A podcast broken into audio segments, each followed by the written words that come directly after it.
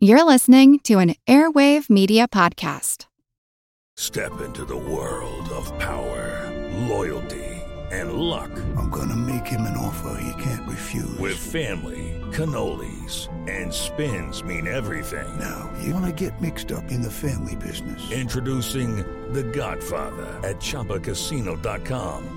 Test your luck in the shadowy world of The Godfather slot. Someday, I will call upon you to do a service for me. Play The Godfather now at ChumbaCasino.com. Welcome to the family. No purchase necessary. VGW Group. Void where prohibited by law. 18 plus. Terms and conditions apply.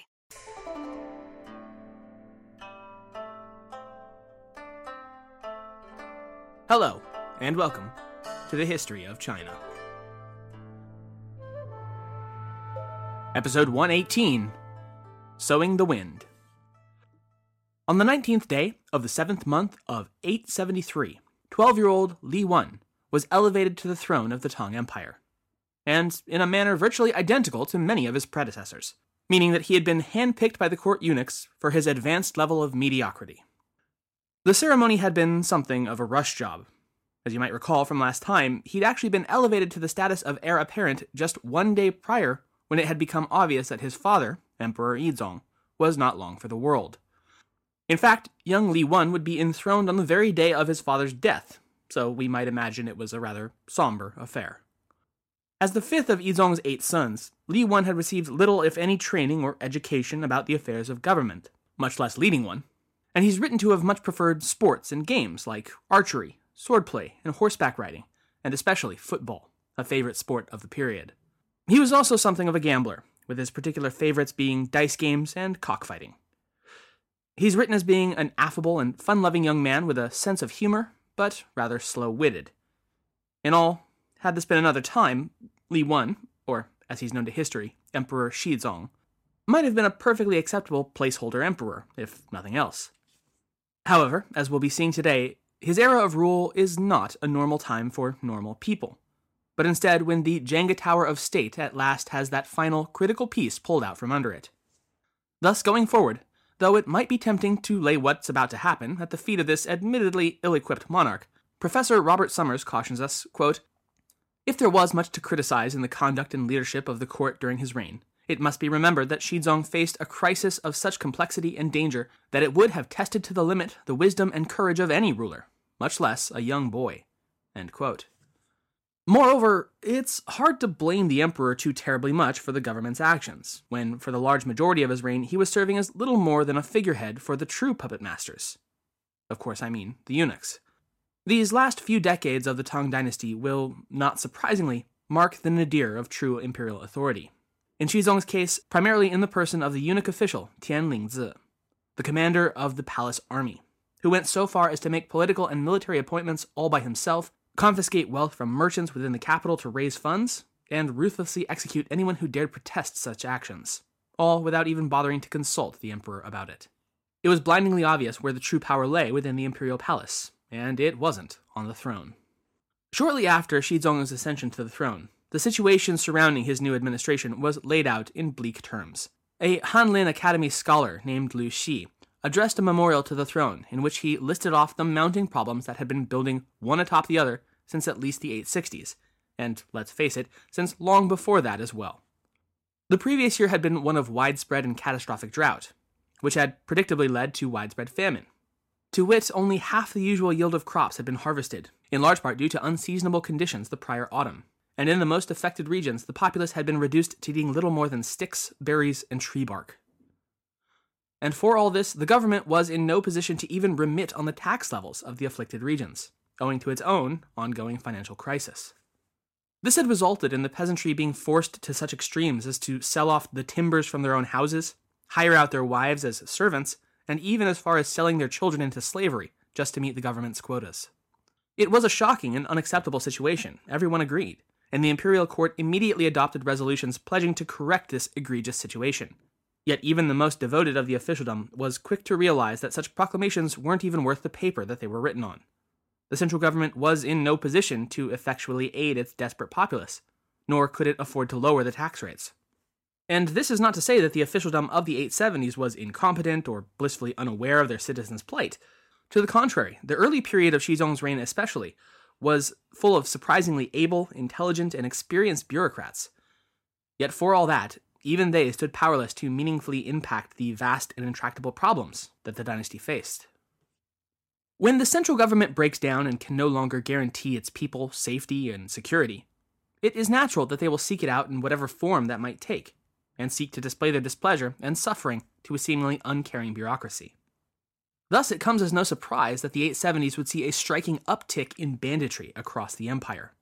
Last time, we looked at two early incidents of that banditry bleeding over into outright rebellion under the respective commands of Qiu Fu and Pang Xun. However, just because we focused on these larger incidents doesn't mean that we should think that they were the only instances of this happening in this period. To the contrary, low level banditry and criminal activity had by the 870s become such an endemic part of the Tang Empire that it was considered almost normal rather than some aberrant behavior. In 869, for example, the people of the city of Shanzhou, a mere 60 miles away from the secondary capital, Luoyang, rose up to expel a governor that they had condemned as cruel and unjust. The following year, a similar incident would occur in Guangzhou. And in 874, the people of Shangzhou would beat to death their city prefect after he set the prices of their grain payments too low. In each of these instances, the central imperial government did little more than cave to the popular outrage and, in effect, retroactively approve of these actions. An astonishing admission of its own inability to solve the larger problems facing the nation, or to enforce its own laws for that matter.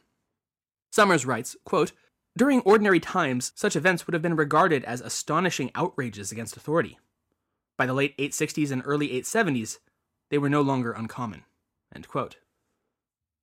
In and of themselves, these sort of localized uprisings against unpopular policies or administrators were embarrassing to the Imperium, but not dangerous. They could be, and frequently were, quelled either of their own accord or through the application of overwhelming military force. Yet they stand out, both to us and to the Tang officialdom of the time, as indicative of the more widespread problems facing the nation. No matter how many revolts or uprisings they managed to stamp out, or how brutally, large numbers of those disaffected populations were fleeing their farms and cities into the hills and mountains to join up with bandit groups. Crisis and desperation simultaneously swelled the ranks of these outlaws, while critically weakening the central government's own ability to respond to these crises as they emerged. What do we mean by bandit, though? And what did these groups of disaffected outlaws look like, and how did they operate? Of specific details, there are precious few. Official records often refer to them as the Wang Ming, those who had abandoned their lot in life by leaving their farm, village, and family behind. And certainly, former farmers would have made up a sizable portion of these bandit groups.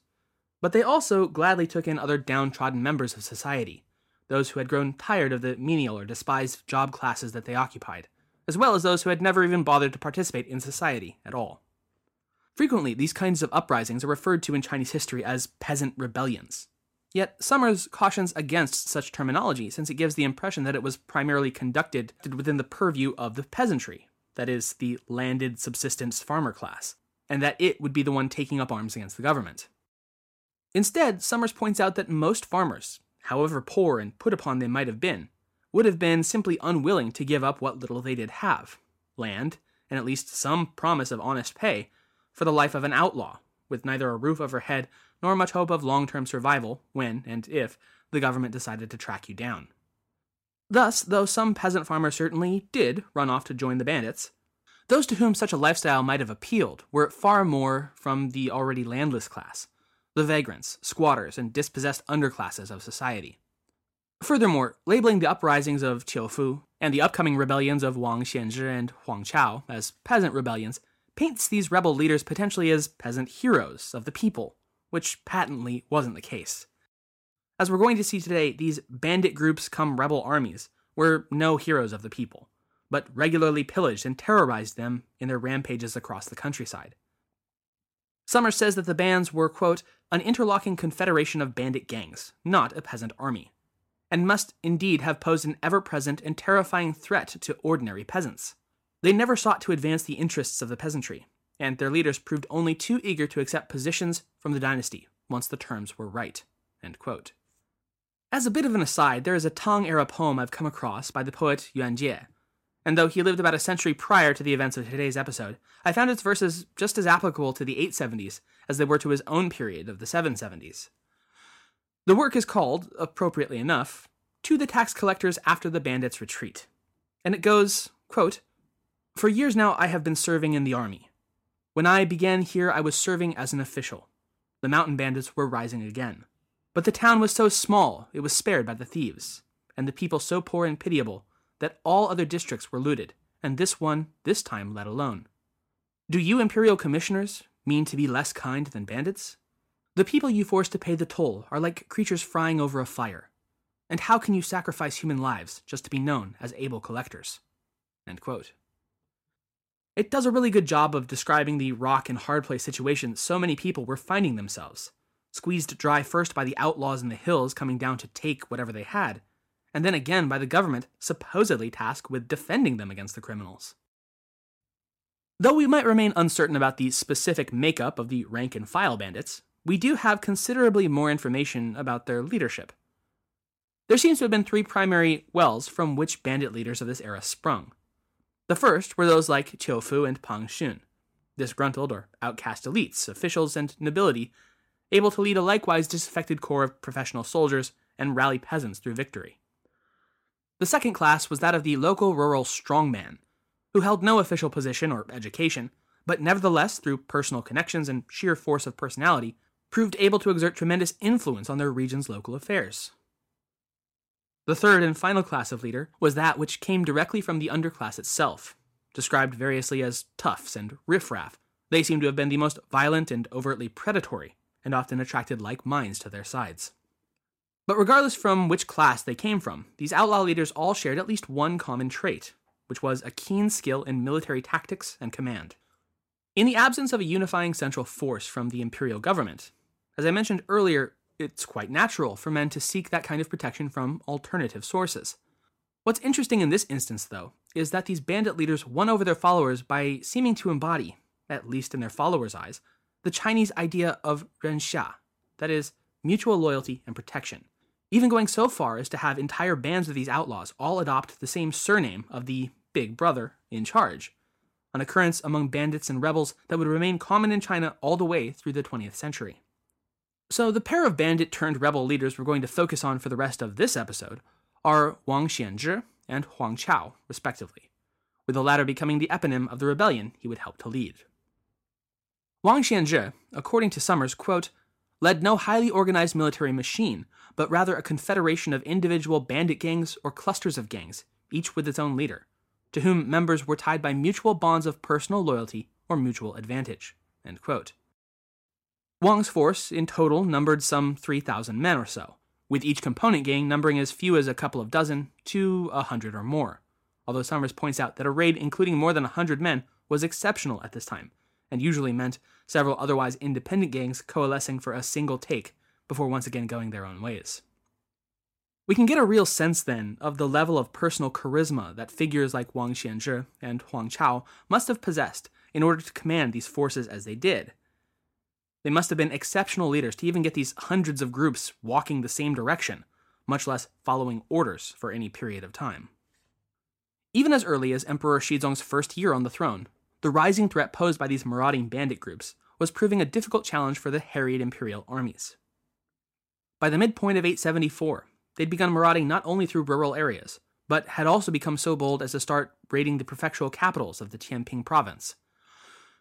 The following year, a force led by Wang Xianzhi attacked first Puzhou and then Caozhou cities, only to be joined by Huang Chao shortly thereafter, leading his own contingent of about 2,000 bandits. To this shocking wave of attacks against population centers, the Tang government's response was largely conventional and reserved. In essence, they deemed these bandit attacks to be nothing more than local problems to be dealt with by the local magistrates, and waved off petitions by the governor of Tianping to send the imperial armies to aid in their suppression. The Tianping governor, rebuffed by the capital, had little choice but to lead his own armies against Wang Xianzhi and Huang Chao, but in the course of a single encounter, he was decisively defeated. Over the course of 875, as victory upon victory mounted for the bandit force, they not only expanded their area of operation, but likewise attracted new members and groups to their burgeoning confederation. By the end of the year, this local problem had swelled into a force with the potential to threaten the very foundations of the Tang imperial state.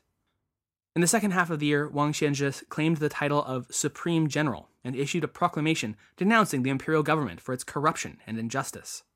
Nevertheless, in spite of this widely circulated and public declaration, Supreme General Wang seems to have been targeting only a specific subset of the larger Chinese populace. That is, the other bandit leaders and gangs roving across the countryside, rather than the peasantry at large, or the members of the imperial military for that matter. Indeed, late that year, Wang would actually go so far as to reject outright a contingent of mutinous imperial soldiers who wanted to join his force. In all likelihood, being understandably unsure about their true loyalties or motivations in wishing to join him. The climate itself proved yet another agent of chaos and suffering for the Tang Empire at this time, with the Yellow River unleashing yet another devastating flood across the Northlands, followed by a plague of locusts sweeping across whatever remained. The resultant famines and displacement served as a boon to Wang Xianzhi and Huang Chao, however, and the thousands upon thousands of newly homeless and starving peasants bolstered their ranks even more, while further crippling the Tang government's ability to respond to their raids in force. By the latter half of 875, Wang and Huang's bandit force claimed the ability to raid with impunity across more than 10 prefectures in the middle and lower Yellow River Valley, and stretching as far south as the Huai River. Though the imperial government attempted to reinforce the clearly outmatched local levies with garrisons pulled from the Shence Palace army, as well as forces from surrounding regions, their strategy remained the same as always root out the rebels and then crush them with overwhelming force. The problem with that was that the Tang was no longer sending enough soldiers, or even could send enough soldiers, to complete that overwhelming force part. Judy was boring. Hello. Then Judy discovered ChumbaCasino.com. It's my little escape. Now Judy's the life of the party. Oh, baby, Mama's bringing home the bacon. Whoa, take it easy, Judy. The Chumba life is for everybody. So go to ChumbaCasino.com and play over 100 casino style games. Join today and play for free for your chance to redeem some serious prizes. chumba ChumbaCasino.com. No purchase necessary. Void where prohibited by law. 18 plus terms and conditions apply. See website for details. By this point, the bandits were raiding in groups ranging from several hundred to more than a thousand strong, meaning that they were more than a match for all but the most well equipped and staffed garrison armies. And since the bandits raided wherever they pleased, they maintained the initiative and forced the government to ineffectually react rather than to take the battle to them. By the first month of 876, the government had all but declared defeat. Okay, well, that's a bit strong, but orders came down from Chang'an instructing the governors of Fujian, Jiangxi, and Hunan to start training up their own soldiers, and that every village in the empire was to, quote, ready archers, swordsmen, and drummers to guard against the bandits. The message could hardly have been clearer. We are unable to stop these bandits or their raids, so you're pretty much on your own. Best of luck. Summers writes, quote, the emphasis on local preparedness in South China is evidence of the government's meager military presence in the region, and a sign that banditry was becoming a universal danger. This was the first time during the Tang that such militia for local self defense were established formally by the central government. That it departed from its usual policy of keeping weapons out of the hands of the peasant population is evidence of how seriously the court viewed the crisis. Law and order on a national scale had broken down, and the empire was being forced to admit that it either must devolve that power to the local level or risk total defeat, one city at a time. This is not to say that there were no setbacks for the bandit forces. In 876, for example, the Battle of Yizhou would prove that they were not, in fact, invincible to the imperial countermeasures. Yet, even in this moment of victory, the imperial agents in charge of the armies managed to undercut their own position. The ancient commander of the imperial army tasked with defeating the bandit force, General Song Wei, proclaimed not just victory at Yizhou, but a total annihilation of the rebel force, along with the death of its supreme general, Wang Xianzhi. And then went ahead and disbanded his own troops and returned to the provisional capital of Pinglu. Okay, a couple of things wrong with this course of action. First off, yeah, he had defeated the rebels, but he had not annihilated them. Nor had he killed Wang Xianzhi. And finally, when he'd summarily disbanded his troops and pieced out, he'd left them high and dry. It's not clear if there had been some promise undelivered upon or payment not received, but it is clear that in the wake of victory at Yizhou, the imperial troops wandered off none too happy with the way that things had panned out for them. Large groups of them once again attempted to join up with rebel force, which was apparently no less dangerous or significantly less numerous than it had been before the battle. But they were once again turned away by the distrustful and still very much alive General Wang. Why had Song Wei so misrepresented what had happened at Yizhou? Why claim total victory and ride off into the sunset when it was evidently a tactical victory at best? Summers says, quote, Song Wei may have intentionally falsified initial battle reports in order to gain credit for Wang Xianzhi's death and the destruction of the bandit army. He was capable of great deceit. But it is quite likely that Song had simply misjudged his enemy. The court had no clear idea of the internal composition of the bandit army, or even its size, which the court consistently exaggerated. The final months of 876 would throw the imperial court into full panic mode. Once it became clear that reports of the rebel army's destruction had been somewhat exaggerated, they staffed the mountain passes leading to the two capitals with defensive armies while wringing their hands together. Then, when the rebel force broke through and captured the city of Juzhou, a mere 45 miles southeast of Luoyang, in the ninth month of the year, the officialdom broke into a cold sweat and pulled their final card, buying the leadership off. An imperial emissary was dispatched to the rebel headquarters with generous terms in hand. To the supreme general, an officership in the left Shence army, as well as several other choice posts to several of his immediate subordinates. It would have been a very difficult offer to turn down, and had indeed proved the unmaking of prior rebellions like those of Qiufu and Pang Xun. Critically, however, the commissions and pardons on offer did not include Huang Chao or any of his officers, a situation that he was definitely not cool with.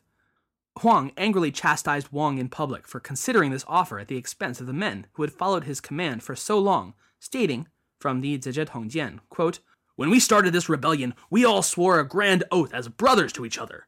Since then, we have all marched through great distances with you. Now you think to accept this office and go to the left Shence army. What should the 5,000 men you leave behind do?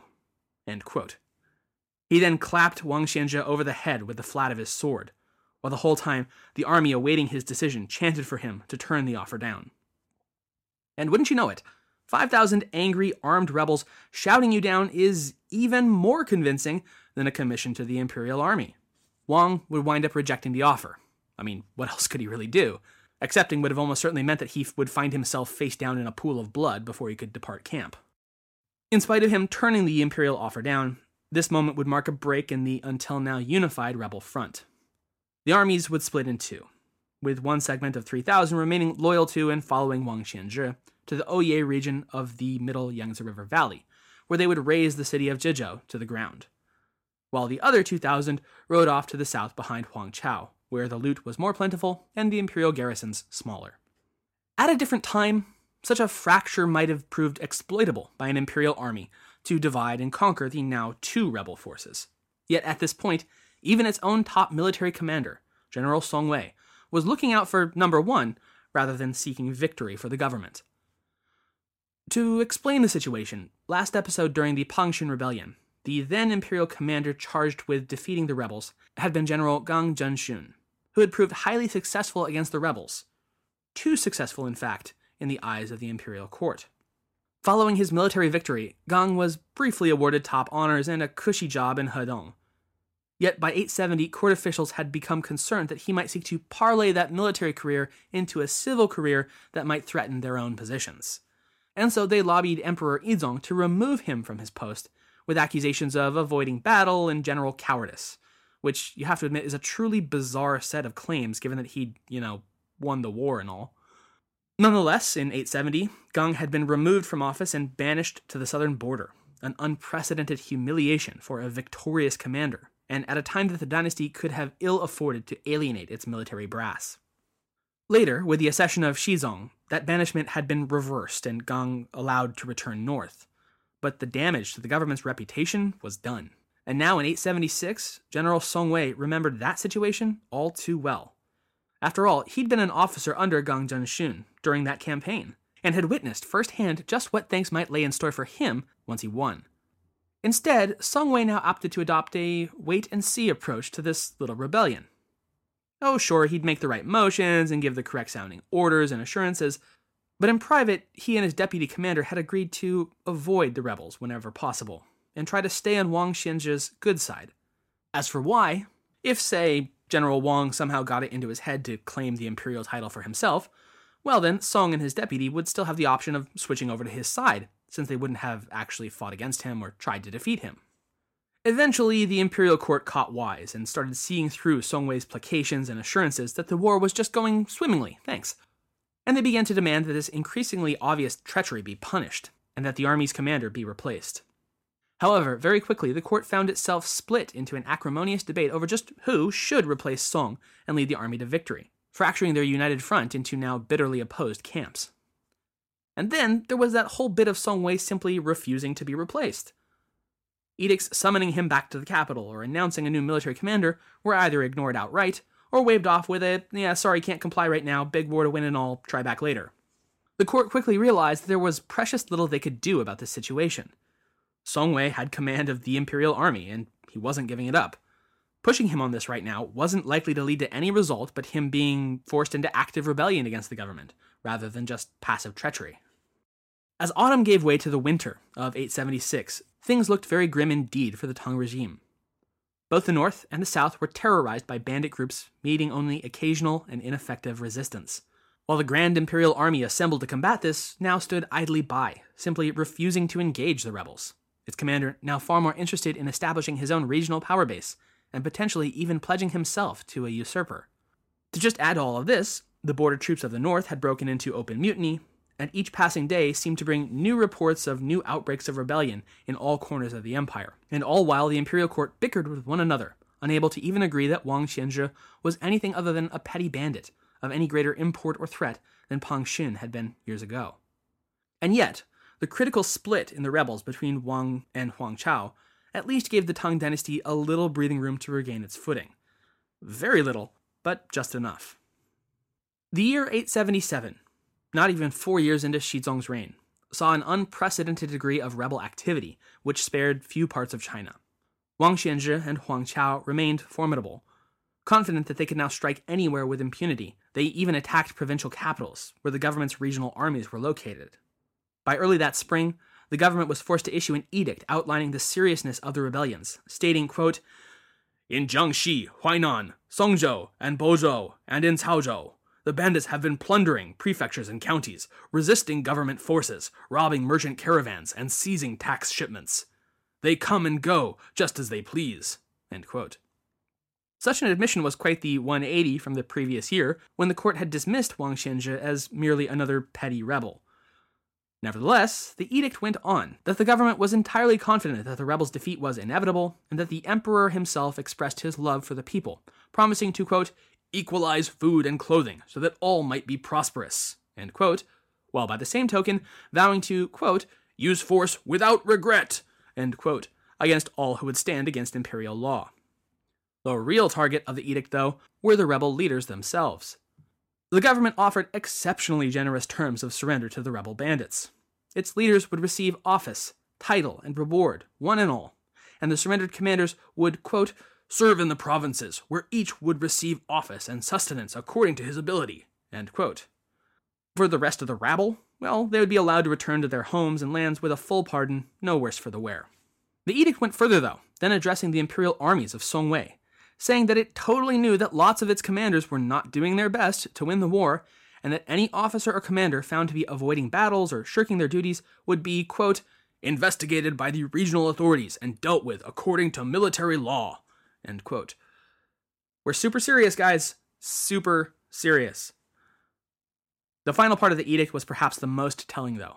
In it, the government instructed the local authorities of villages and pastureland to seek out and recruit men of talent and courage to act as peasant leaders against the bandits. These virtuous peasants, too, were to be offered titles and rewards for their service to the realm. So, just to recap all that, Dear Empire, we're having a very mild case of severe rebellion, um, everywhere. But don't worry, it's under total control. Everything's fine. We've got this. Don't panic. P.S. Rebel leaders, if you're reading this, we'll give you more than you've ever dreamed of if you'll just stop attacking us, pretty please. But no, it's fine. We're totally gonna win for sure. P.P.S.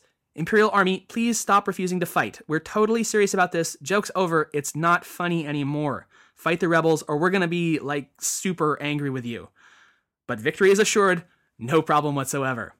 PPPS, local magistrates, please start recruiting your peasants to fight the rebels for us. Promise them whatever you have to. Seriously, anything. Long live the victorious Tang. No, the plane engines only look like they're on fire. They're supposed to look like that. That's completely normal. Love, Emperor Xizong. In response, and showing both the rebels' newfound confidence in their own position, as well as the overall weakness of the by now patently desperate Tang government, the rebel armies of Wang and Huang opted to band together once again and launch an attack on the city of Songzhou, which just so happened to be the headquarters of General Song Wei and his imperial army. The city was put under siege that summer and was only lifted with the timely arrival of another imperial force of 7,000 under the command of General Zhang Zimian, which inflicted a serious defeat on the rebel armies who were then forced to scatter. Once again, though, the latent fractures within the dynasty's command structure reared their ugly heads, and rather than uniting their forces to follow up upon this great victory, Song and Zhang, who disliked one another so intensely that Zhang was convinced he'd be straight up murdered if he were ever put under Song Wei's command, began to argue over how best to proceed, and, of course, who should be in command. While the imperial commanders hemmed and hawed over who should get credit for what and command of what, and with Song Wei all the while just outright refusing to give up his command no matter what anyone said, the rebels were able to regroup and then start proceeding further south. Summers puts it, quote, The battles of 877 were important in themselves, but equally important was the exacerbation of political factionalism at court and the increased tension and mistrust which arose between the political leaders in the capital and their commanders in the field. Repeated failure to give proper credit to loyal and successful commanders lost for the government the dwindling goodwill and loyalty to the dynasty, which remained its most precious asset. So well done, everyone. Just well done. But we'll finish off today with Wang Xianzhi's final ride. In the last month of 877, the Tang government finally got its act somewhat together, at least enough to actually prosecute something resembling a war effort. When General Wang sacked the city of Guangzhou, the government was forced to restore Zhang Zimian's command over an army of his own, since, after all, Song Wei wasn't moving out of Songzhou for anything in the world. The government then charged this general to aggressively pursue the rebel force. Meanwhile, Wang's rebel army was then moving against the Jingnan provincial capital of Jiangling along the middle Yangtze River, a city whose governor would prove so incompetent that he supposedly was continuing to write his poems even as the rebel army massed outside his city gates. General Wang was able to quickly take the city and sack it, and in the process slaughtered one third of the population within. Remember how I said that these guys weren't peasant heroes? Yeah. Then, just ahead of an imperial cavalry force sent to aid the city, they fled, loot in hand. Wang's escape this time, however, would be less than ideal. His army was closely pursued by the deputy commander of the imperial army, who had finally decided to stop sitting on his hands and break with his previous agreement with Song Wei, and actually, you know, try to win the war or something. The imperial army would catch up with Wang Xianzhi at Shenzhou, where it inflicted a terrible defeat upon the rebel host. In light of this staggering defeat, the imperial court finally felt confident enough to order the replacement forthwith of Song Wei installing his deputy as the new commander and moving a further 15,000 troops into the region to continue the push. This move would prove decisive. Wang Xianzhi, battered and badly weakened, continued to flee south, but was intercepted once again at Jizhou, where the supreme general was at last killed. His army, we've already said, was essentially a cult of personality, held together solely by his own personal gravitas. With Wang now fallen, and no one else capable of filling that void, the remnants of Wang's rebel force either splintered into their constituent gangs and scattered to the winds, or turned to the only commander left available to them, Huang Chao, who had remained to the north in Shandong. And so next time, we'll be picking up with Huang Chao, having at last taken up the mantle of undisputed rebel leader against the Tang government. And it will be up to him to take this force from its lowest point to an all out war against the regime, and in the process, adopt the title Chongtian Da Jiangjun, the heaven storming general. Thanks for listening. As you are no doubt aware, The History of China is a member of the Agora Podcast Network, which brings together some of the best history, economic, and political podcasts there are, all in one place. But did you know that in addition to our own shows, we Agorans just love working together? It's true. Under the firm but enlightened hand of Tom Daly, Agora puts out shows like The Exchange and Fifty Shades of Great, which just so happens to feature a particularly great episode on the merits of Emperor Taizong versus Marcus Aurelius. Check them all out, as well as all the other great shows, over at www.theagorapodcastnetwork.com. One other thing before launching in THOC is, as of this recording, nearing its 2 millionth listen, which is, well, incredible. So, as we are so near to the end of the Tang Empire, I'd like to once more open up the lines to any and all questions, comments, or topics you might want to write about and have on the show, be it about this era or any other. We're still several weeks out from when this is likely to take place, so you've got time to think up a really good question. You can send it to me via our homepage, thehistoryofchina.wordpress.com, or over at Facebook or Twitter under the handle at THOC Podcast, or via regular old email at thocpodcast at gmail.com. In addition to those of you who've been kind enough to join the Watchers on the Great Wall as a patron of the show via Patreon or PayPal, I know, I know, I've been terrible about thanking you in person. I'm planning on getting everyone I should have thanked already together and putting them into the special End of Dynasty show. So I haven't forgotten you, I promise. If you're not yet a member of the Eternal Imperial Court, it's not too late to earn yourself a title and promotion as governor of a realm all your own, as well as a coveted position on our VIP page. All you need to do is go to the webpage or directly to patreon.com slash the history of China and select what you think we're worth. Thanks, everyone. And now, enjoy the show. Hey guys, it is Ryan. I'm not sure if you know this about me, but I'm a bit of a fun fanatic when I can. I like to work, but I like fun too. It's a thing. And now the truth is out there. I can tell you about my favorite place to have fun Chumba Casino. They have hundreds of social casino style games to choose from, with new games released each week. You can play for free anytime, anywhere and each day brings a new chance to collect daily bonuses. So join me in the fun. Sign up now at ChumbaCasino.com. No purchase necessary. Group. Void prohibited by law. See terms and conditions. 18 plus.